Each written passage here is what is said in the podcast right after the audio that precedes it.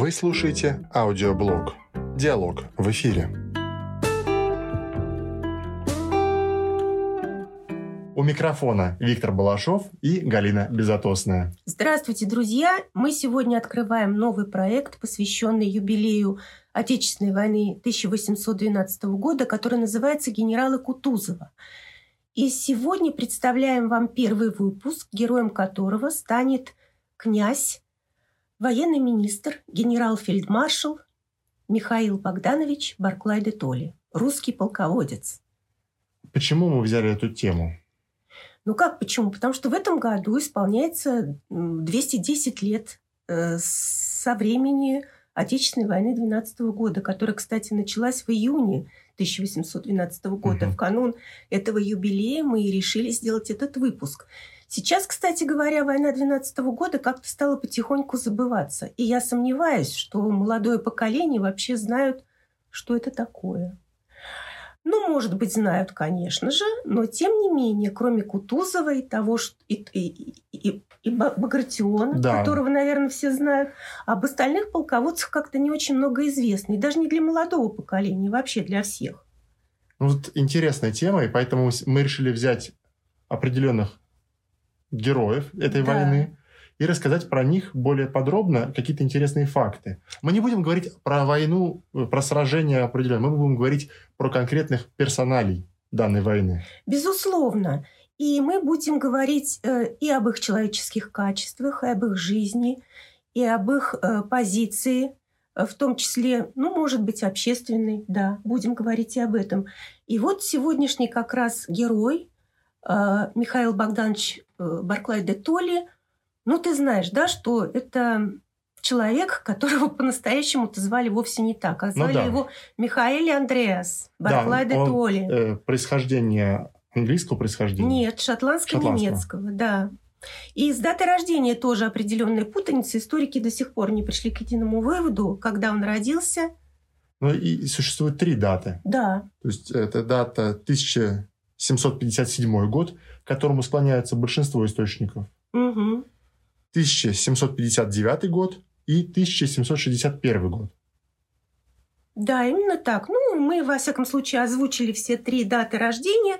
Если кого-то это очень интересует, могут, в общем, залезть в источники, покопаться в них и выяснить для себя истину. Но историки склоняются, конечно, все-таки к дате 57 57 -го года. Да. Так вот, Михаил, Михаил Андреас а в русифицированном варианте Михаил Богданович Барклай де Толли – он действительно э, родился в Литве, на территории Литвы. Но тогда эта территория или... Литвы, но тогда она принадлежала Латвии.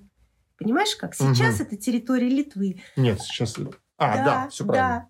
А тогда она принадлежала Латвии. Семья была, в общем, довольно зажиточная, но не, не слишком богатая. Его дед, кстати говоря, был бургомистром города Риги.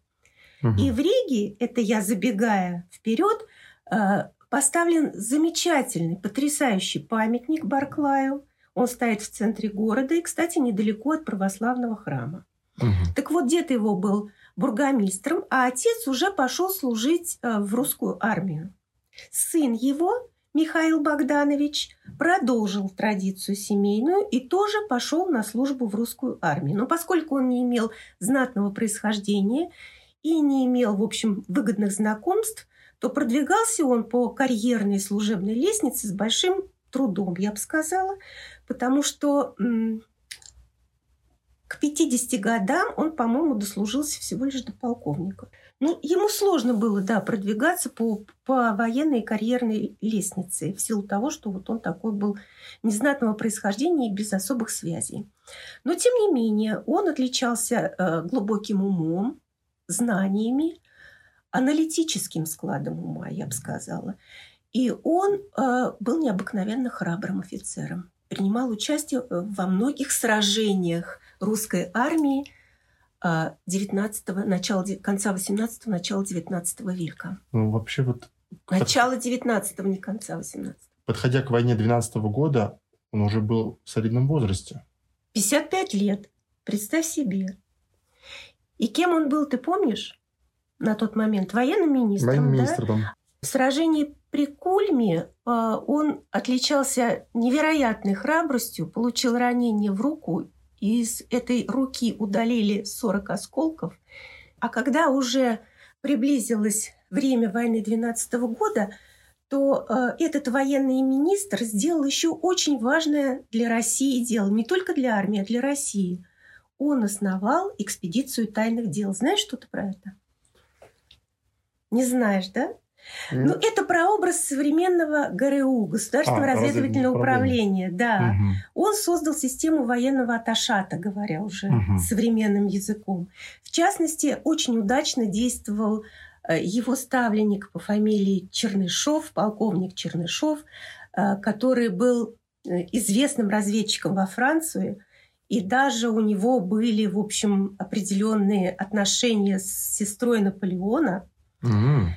И э, благодаря вот э, своему такому характеру, очень общительному, смелому, э, был даже такой случай, как случился однажды во время какого-то суаре пожар, и загорелись платья на дамах, и вот Чернышов был единственным и первым мужчиной, первым военным, который, военным, которым, который начал тушить этот пожар. И, в общем, Наполеон, увидя вот так, такой характер этого Чернышова, он к нему все больше и больше благоволил.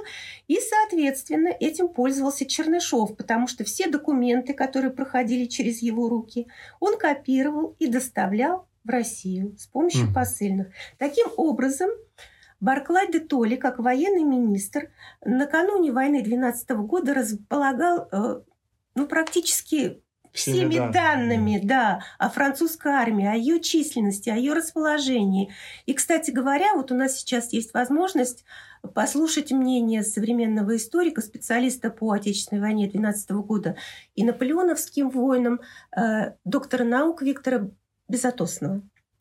Главная заслуга Михаила Богдановича Барклая де Толли заключается в том, что, будучи военным министром, а он занимал этот пост с 1810 года, он подготовил русскую армию к войне против Наполеона. А, полностью подготовил. Никогда раньше русская армия не была так сильна, как к 1812 году. Кроме того, а, будучи военным министром, он организовал деятельность а, военной разведки особенная канцелярия при военном министре выдавала ему разведданные, на основе которых разрабатывались планы будущих военных действий. Очень четко предсказано было, первый эшелон французской армии будет составлять 450 тысяч. Поскольку русские войска, развернутые на границе, составляли где-то 220 тысяч примерно, то э, возникла необходимость отступления вглубь русской территории до момента равенства сил – так вот, когда началась а, Отечественная война 12 года, Барклай де Толли занимал должность командующего первой западной армии. А второй армией западной кто командовал? Багратион, князь. И это вечное соперничество, в общем, продолжалось довольно долго. А, многие считали, что это несправедливо, хотя Почему несправедливо? Под командованием Барклая де Толли находилось почти в два раза больше э, военных, чем под командованием Багратиона. Багратиона. Поэтому он, в общем, и приоритет занимал как командующий первой западной армией. Вот. И какую он выбрал тактику, которую, собственно, потом поддержал Кутузов? Тактику заманивания противника вглубь страны. Тактика Барклая была продуманной, и надо сказать, что для того момента она была довольно прозорливый. И эту тактику потом и поддержал Кутузов. Но Кутузов, об этом мы скажем позже, в отличие от Барклая, был хитрым царедворцем. Угу. Поэтому он сумел несколько иначе представить эту тактику военную. Так вот, в чем она заключалась? В том, чтобы избегать генеральных сражений, щадить солдат и э, использовать летучие партизанские отряды для нанесения противнику точечных точечных ударов и, и, обратно. и вовлечение вглубь страны а, с, за... для, для того, чтобы угу. обессилить противника и уже позже дать генеральное сражение. Угу. Ну, ты представляешь, Барклай де Толли, человек нерусского происхождения, а, который, в общем, ну, не очень был любим и своими э, коллегами, офицерами угу. и солдатами. Он предлагает уходить все дальше и дальше, не давая стран. генерального сражения. Ну да, это как бы очень со стороны э, русских полководцев и командующих это выглядело немножко опрометчиво бы.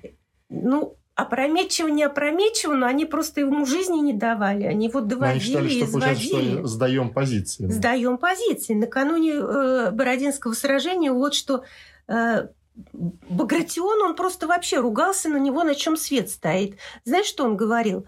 Чтобы показать ничтожество Барклая, э, Багратион э, в выражениях совершенно не стеснялся. Наш министр не решим, трус, бестолков, медлительный и имеет все худшие свойства. Или еще хлеще говорил, подлец, мерзавец, тварь. Барклай отдал даром такую прекрасную позицию. Но вообще... Э, Недостойно. Вообще его, из-за того, что у него фамилия Барклай де Толли, его Переначали. называли Болтай, Болтай де, де только. только да? То есть э, его называли, то есть, ну, очень неуважительно к нему относились. Пренебрежительно. Бол, Болтай и только, хотя он таким не был. Абсолютно нет. И когда он посещал позиции, солдатские позиции, спрашивал, ну как, молодцы, как каша, солдаты ему могли ответить, да нас кормить не за что, мы то и дело отступаем. Ясно, что солдатам был нужен другой полководец, да? Явно не Барклай. Ну да, они хотели все-таки, они хотели сражений, но они хотели наступать, а не отступать. И чем бы это кончилось? Не, неизвестно. Большой вопрос. Ну, да. И в это время приходит э, накануне, накануне Бородинского сражения, э, назначается главнокомандующим, Александр I назначает Кутузова, который, в отличие от Барклая, умел обращаться с солдатами. И они говорили, пришел Кутузов бить французов, вот сейчас мы пойдем, вот сейчас у нас, значит, все встретится. А Барклай, между прочим, когда он проезжал мимо солдат, очень часто вообще летели какие-то оскорбительные выражения в его адрес, и даже камни и палки бросали. И его адъютант вынужден был его отбивать. Вообще, Вообще даже представить себе это невозможно. Унизительное положение совершенно и несправедливое – вот что самое неприятное. Ну вот Кутузов пришел хитрый Кутузов, который сказал, ну, солдаты, да с такими солдатами разве можно не выиграть битву? Сейчас мы покажем французам. Солдаты воодушевились, дали сражение в Бородино, которое так и непонятно, выиграли мы или не проиграли. Ну, да, оно... Нет до единого мнения. И мы, тем не менее, плавно отступили к Москве и даже сдали ее. При этом почему-то никто не ругает Кутузова, но да. все ругают Барклая. Барклая. Почему так получилось? А между тем, в день Бородина Барклай искал смерти. Это очевидно. Под ним Погибло пять лошадей. Пять лошадей. То есть он, он, он явно прям шел на смерть. И даже, между прочим, тот же Багратион, который ругал его нещадно, писал так позже. «Я предаю строгому суду всех и каждого дела мои. Пусть укажут другие способы, кое возможно было бы употребить для спасения Отечества». То есть он понял, что тактика Барклая была единственно верной. А что писал Барклай своей жене? «Если в Бородинском сражении армия не была полностью и окончательно разбита, то это моя заслуга». И убеждение в этом будет служить мне утешением до последней минуты моей жизни. Кстати, ты знаешь, что наряду с Кутузовым Барклай стал вторым... Он был вторым кавалер, полным кавалером Пол... ордена. Да, Георгиевск... с, Георгиевским святого... кавалером. Да, да, угу. святого Георгия. И памятник, между прочим, ему и Кутузову стоит на... у Казанского собора в Петербурге. Видел их? Я, да, я был в Санкт-Петербурге, я видел эти памятники прекрасные совершенно. И я думаю, что вот как раз современники хотя бы в этом воздали справедливость. Ну а что Барклаю? А что было после войны 12 года? Ну, то есть война продолжалась, мы изгнали французов с нашей территории, и Александр I уже теперь поставил э, Барклая командовать объединенными силами русской и прусской армии в наполеоновских войнах, где он опять отличался раз за разом, раз за разом. И когда уже наши войска вошли в Париж, э, Александр I вышел навстречу Барклаю и сказал, «Поздравляю, Михаил Богданович, теперь вы генерал фельдмаршал. Фельдмаршал, да, то есть после как Парижа Кутузов. он получил фельдмаршала. Угу, как Кутузов стал. Ну, ну и, кстати... Наверное, все-таки это справедливо. И Александр его, кстати, осыпал прям многочисленными почтами, как будто бы чувствовал вину перед ним. Ну, вообще его даже назвали обласканным. Ну, еще были. Надо было хоть как-то после такого количества унижений и несправедливости хоть как-то человеку возместить его страдания даже, даже чисто человеческие. Но закончилось все, в общем, довольно печально, потому что в 1812 году он попросил отпуск, чтобы поехать на воды. Да, да, на лечение в Германию. И он там скончался. И по пути в Германию, да, он, к сожалению, умер. И вот история его смерти, она тоже такая нетривиальная, потому что ты знаешь, что его сердце похоронено в современном городе Черняховске. Да, то есть его он получает, сердце... получается, что там, где он умер, именно вот э, в том городе, там осталось его сердце. Да. А уже остальное, как бы, его перезахоронили а, в его родном, родовом, родовом имении, в склепе, да, в склепе, да, это на территории современной Эстонии. И ключ хранится все в том же месте вот уже 200 лет. Кстати говоря, о Барклае замечательно напис... написал Пушкин. Ты знаешь это стихотворение? Слышал когда-нибудь? Целиком читать не будем, оно длинное. Прочтем немножко. Наверное, не слышал. Несколько, несколько четверостишей.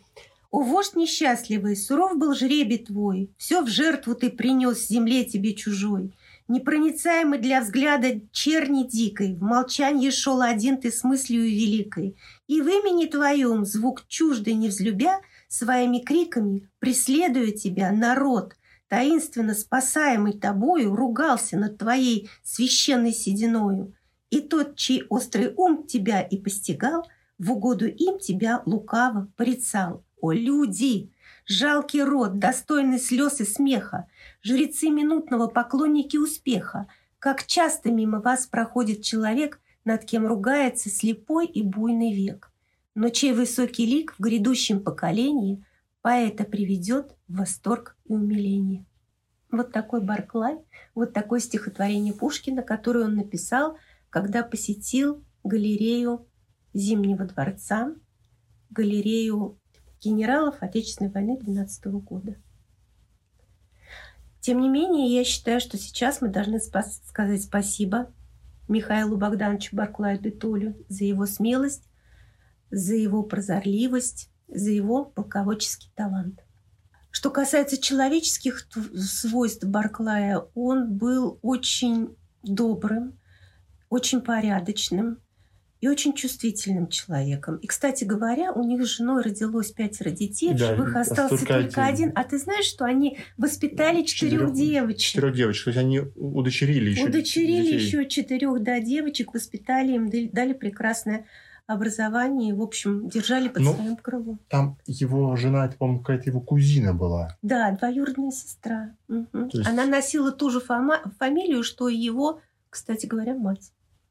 Если говорить еще о предыдущих заслугах э, Михаила Богдановича, то во время русско-шведской войны 1808-1809 года он совершил совершенно, как это сказать, беспримерный переход с русскими войсками по тонкому льду Ботнического залива к берегам Швеции. Лед только-только встал. Ему говорили, что это чрезвычайно опасно, но подойти а, к столице Швеции можно было безопасно только таким образом. И он пошел на это. А, опять же ему возражали и говорили, солдаты замерзнут, очень холодно, почти 30 градусов, сильнейший ветер. На что он отвечал, ничего, можно попрыгать. Тоже забавно, да? Вот, но это вот может быть такая какая-то европейская, как сказать, нечувствительность, да?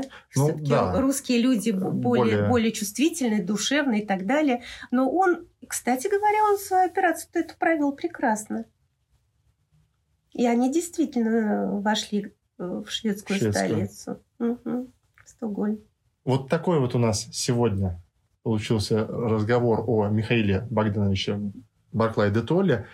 О других персонах мы поговорим с вами в других выпусках. Слушайте наш аудиоблог и до скорых встреч. До свидания.